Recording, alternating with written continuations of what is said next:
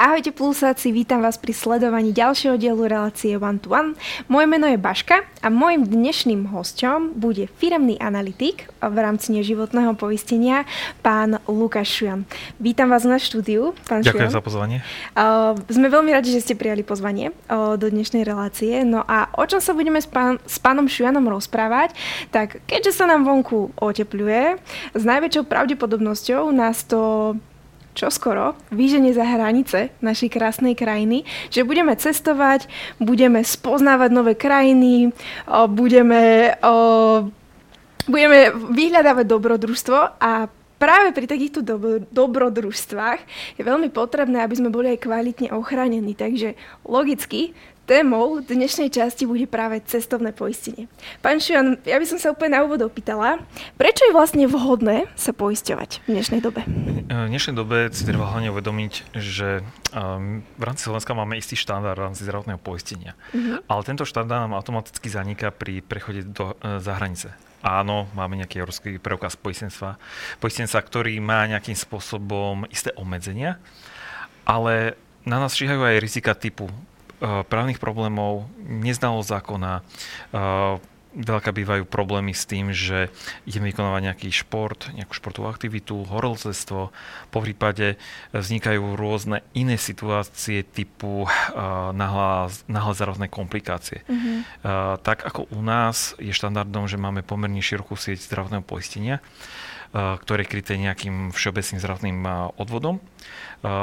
Ale toto neplatí napríklad v zahraničí. V zahraničí máme veľmi veľa, hlavne pri a, a morských destináciách súkromné kliniky, kde napríklad Európsky preukaz poistenca nám konkrétne tento prípad nekryje. Uh-huh. Čiže cestovné poistenie má, má zabezpečiť to, že nám o, výdavky spojené s našim ošetrením v týchto, dajme tomu, súkromných klinikách o, preplatia. Áno, uh-huh. to je vlastne hlavným cieľom a ďalším cieľom je vlastne aj do istej miery kryť tzv. všeobecnú zodpovednosť. Mm-hmm. To mhm. znamená, môže sa stať, že pôjdeme s deťmi do nejakého apartmánu, deti sa veľmi radi naháňajú, bojujú proti sebe, hlavne keď, je, keď sú súrenici chlapec a chlapec. A môže dojsť k poškodeniu napríklad televízora alebo nejakého iného vybavenia. A práve toto komerčné cestovné poistenie umožňuje kryť aj takúto situáciu. Mm-hmm. Samozrejme, v mysle e, všeobecných poistných podmienok je potrebné dodržať príslušný postup a komunikovať s poisťovňou. Ak to klient nedodrží, môžu nás potom problémy s následnou likvidáciou, čo samozrejme e, našim cieľom aj cieľom každého poistenca je, aby všetko bolo bezproblémové. Dobre. Ďalšia otázka, presne nadviažem aj na to, čo ste teraz povedali. Ako sa má teda človek pripraviť na takú cestu do zahraničia? No, ja to trošku použijem odborný výraz eh, risk stratégia. To znamená, mm-hmm. je potrebné si pripraviť nejaký plán tej dovolenky. To znamená, či sa budem potápať, či pôjdem len na lehátko a maximálne nejakých, ja neviem, 2-3 metre do mora. Po prípade, eh, či budem jazdiť na štvorkolkách alebo nejaké iné aktivity. Eh, je potrebné si následne zistiť napríklad cez ministerstvo zahraničných vecí, kde je možné, alebo nájde tam klient informácie o danej destinácii. To znamená, ako je braná tá krajina v rámci bezpečnostného štandardu, aké sú nejaké špecifika danej krajiny, po prípade, aké sú právne špecifika. A dosť podstatná vec je, aby si klient všetky tieto, o všetkých týchto rizikách povedal nášmu podriadenému finančnému agentovi, špecialistovi, špecialistovi ktorý, mm-hmm. nejakým spo, ktorý istým spôsobom pripraví optimálny produkt. Samozrejme, veľakrát uh, uh, prehľadané rizika, ktorým napríklad ani naši klienti veľmi nevenujú pozornosť, je práve napríklad uh, chronické choroby, tehotenstvo, po prípade výkon rizikových športov. Mm-hmm. Po prípade máme aj veľakrát klientov, ktorí niekoľkonásobne cestujú do rôznych krajín. To znamená, uh, idú do Sávskej Arábie alebo do USA.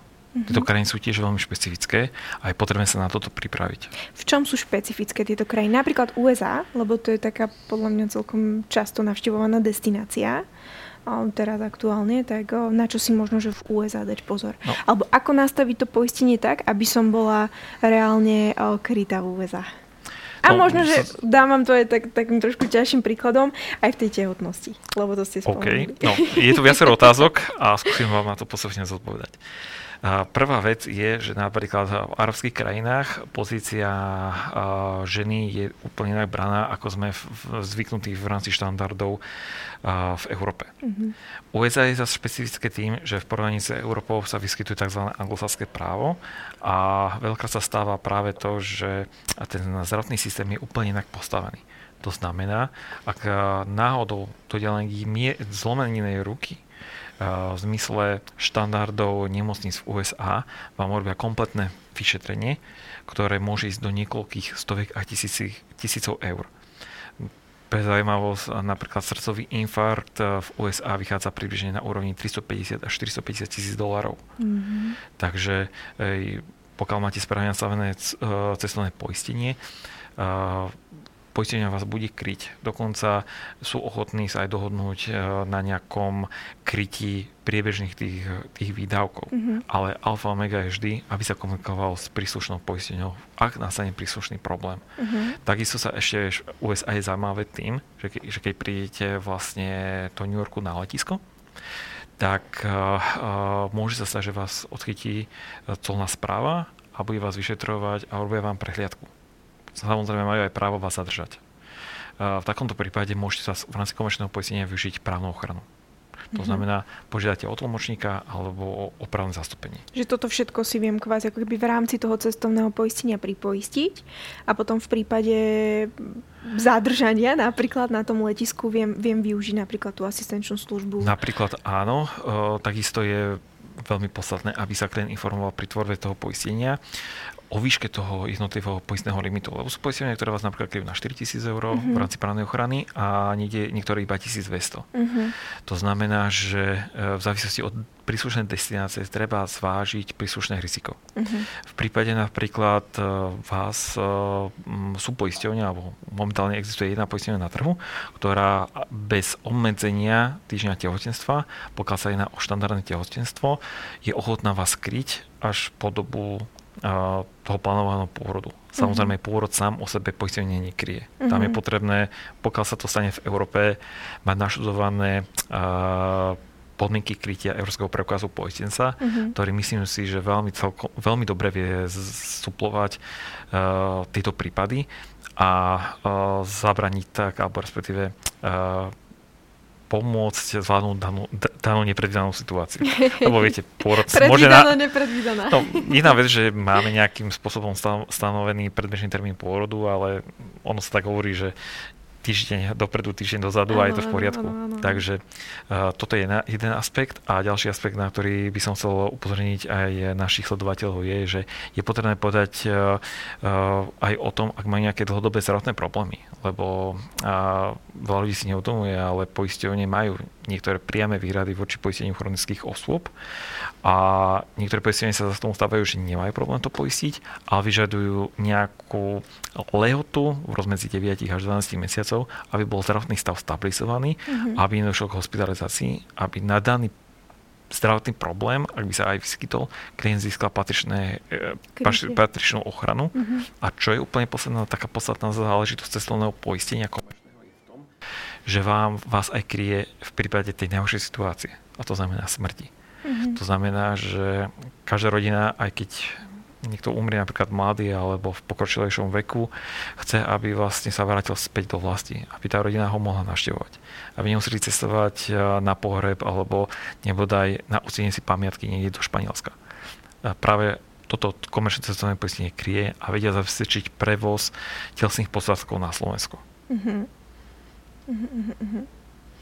Dobre, to sú veľmi zaujímavé informácie, čiže toto je v podstate o, možno, že taký nejaký ideálny balík, ktorý by ste vy odporúčali klientom, keď sa snažia teda vycestovať, aby mali kryté nejaké liečebné náklady, nejaké náklady na operáciu, či už nejaké tie zlomeniny, alebo možno, že nejakého toho srdiečka a podobne, aby teda mali kryté asistenčné služby, právnu ochranu, zodpovednosť ano. a je tam teda aj tento návrat ako keby, alebo prevezenie telesných pozostatkov? Uh, všeobecne do... transport uh, telesných pozostatkov, po prípade transport priamo pacienta mm-hmm. do mhm. vlasti je krytý veľakrát v rámci liečebných nákladov. Mm-hmm. Takisto ešte dosť podstatná stránka sú aj preplatené napríklad chrupu, keď vás začne boliť zub, a takisto aj preplatenie liekov. Lebo napríklad Európske preukaz sa vám nekryje, pokiaľ nie je štandardom, že to majú dané krajine kryť, tak vám nekryje napríklad preplatenie uh, liekov, ktoré vám príslušný lekár v danej krajine predpíše. Uh-huh. Ale druhý faktor, na ktorý by som chcel upozorniť, je napríklad zmienovaný chrup. Uh, na to, aby vám cestovné komerčné poistenie preplatilo zásah uh, do chrupu, mm-hmm. to znamená napríklad uh, uľavenie od bolesti, je potrebné, aby ste pravidelne absolvovali uh, preventívnu prehliadku. Pokiaľ toto neabsolvujete, poisťovňa v zmysle poistných podmienok od toho vstupuje. Wow, tak Takže... to som naozaj netušila. Čiže, čiže ľudia, ktorí sú lajdáci, na preventívne prehliadky u zubarov potom uh, zaplačú, hej, na dovolenke. Áno, áno. Treba si uvedomiť, že tie poistenie to kryjú niekde na úrovni okolo 250-350 eur za zub, alebo niekedy je to kumulovaný, mm-hmm. kumulovaný balík, to znamená, že síce je uvedené 500 eur, ale 250-250 eur jeden zub, ale aj tak poistenia vyžaduje, aby klient pravidelne absolvoval kontrolu. Uh-huh. To sa napríklad týka uh, chronických pacientov.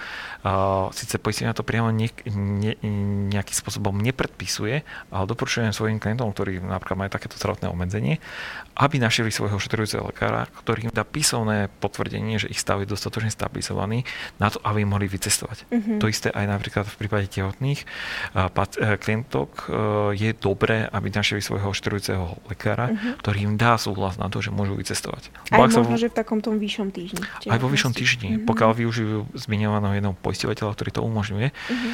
tak uh, aj napriek tomu, že chodia na preventívne prehliadky, každý mesiac sú kontrolované, je dobré ešte požiadať príslušného lekára informovať, že plánujete a pokiaľ vám to klient potvrdí, že môžete ísť do toho zahraničia, tak ak sa aj volá čo udeje, tak príslušná poistenia, ktorá aj paci- alebo klientky v pokročilejšom štádiu tehotenstva sú schopné kryť. Ako sa hovorí, co je psáno, to je dáno.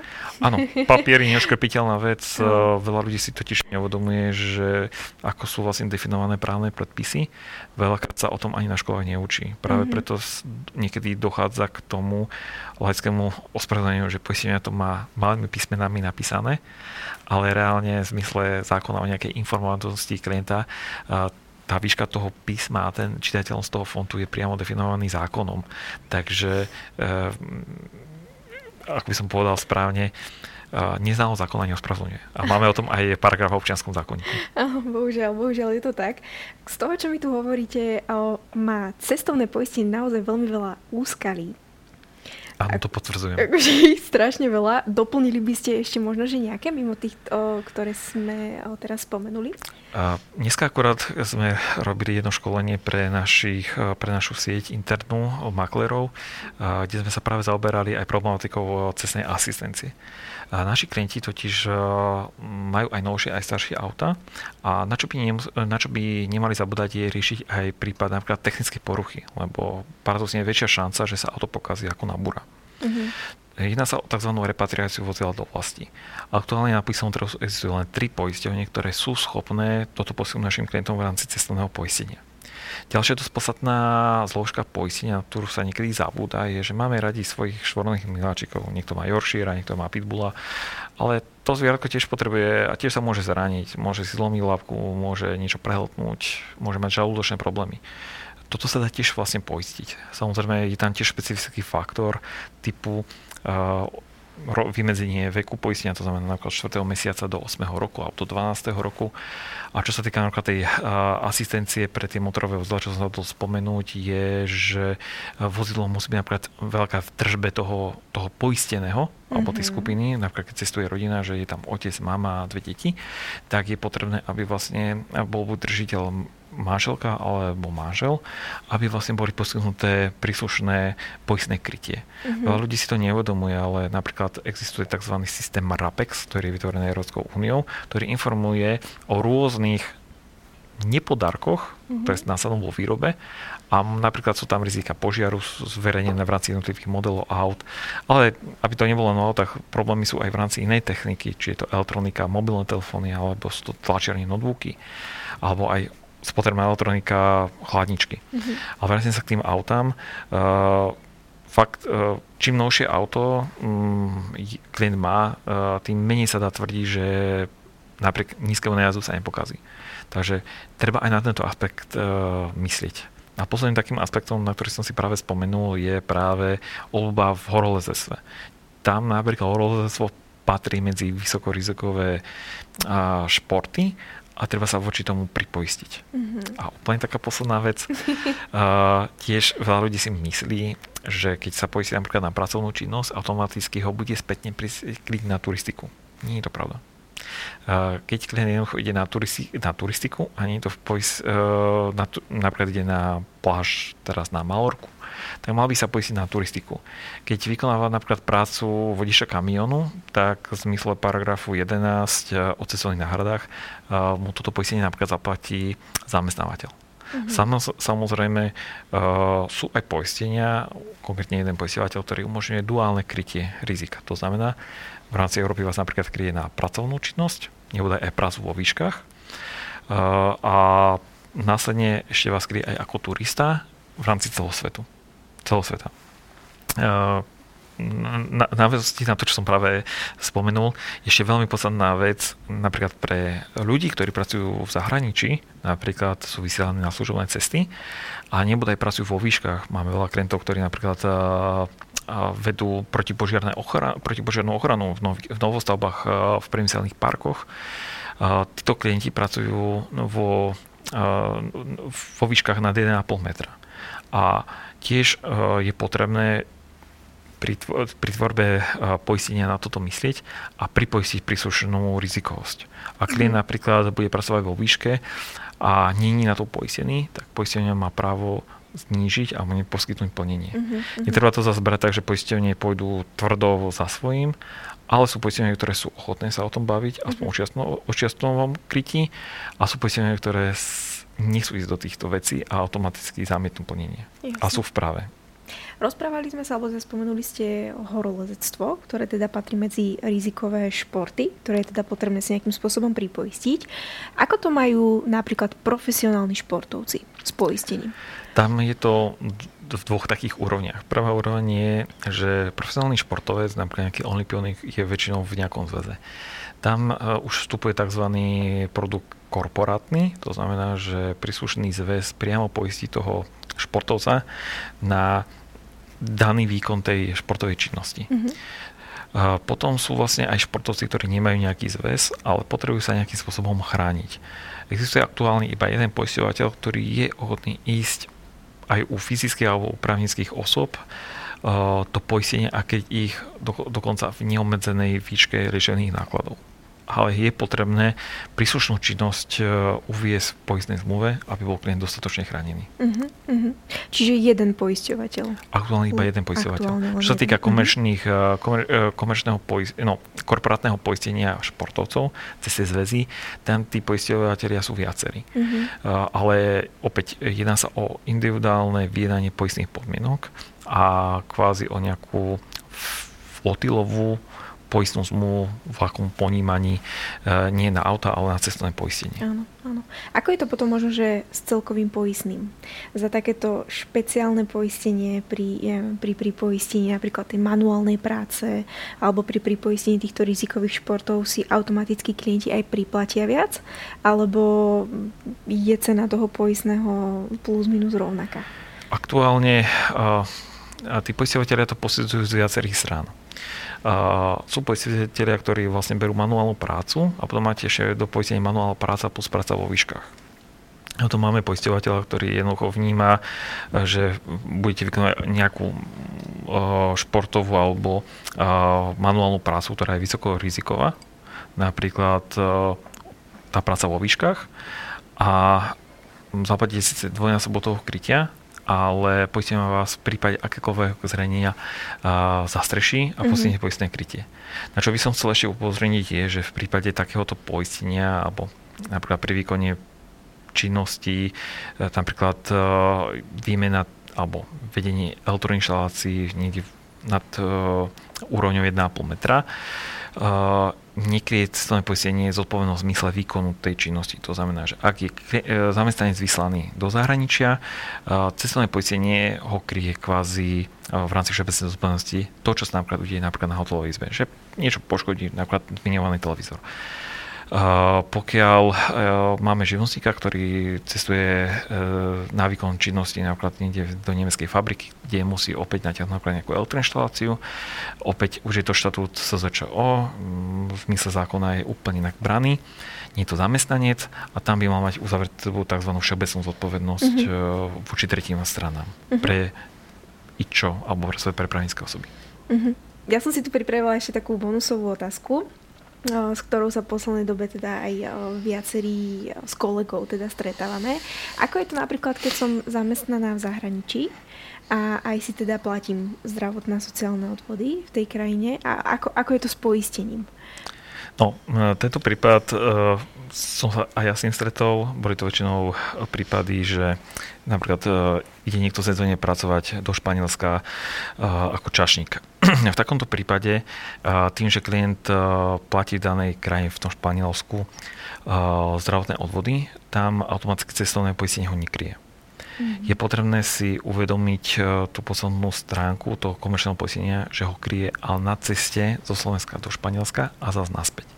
Čiže v princípe uh, on by nepotreboval celoročné poistenie, ale len poistiť to obdobie na toho vycestovania tam a potom keď na ten presun. Mm-hmm. Avšak nie je to úplne také jednoduché, lebo keď sa on bude chcieť vrácať, tak má dve možnosti, ako môže poistiť ten návrat. Buď ho použi- buď sa poistí ešte, kým je na Slovensku, keď si robí vlastne poistenie cez, cez, na cestu zo Slovenska do Španielska, alebo e, respektíve tam si vie vytvoriť aj už poistenie na ten návrat, alebo ak ne, nebodaj e, sa chystá, alebo nemá presne lokalizovaný ten, e, ten návrat, aktuálne existujú dve možnosti riešenia, to znamená, klient bude akceptovať ochranu lehotu poistenia, poisťovne. To znamená, že tá lehota je väčšinou 6 dňová, to znamená, že keď približne cesta na Slovensku bude, bude trvať 2 dní, mal by sa kvázi poistiť aj na tú ochranu lehotu, aby ho to už krylo.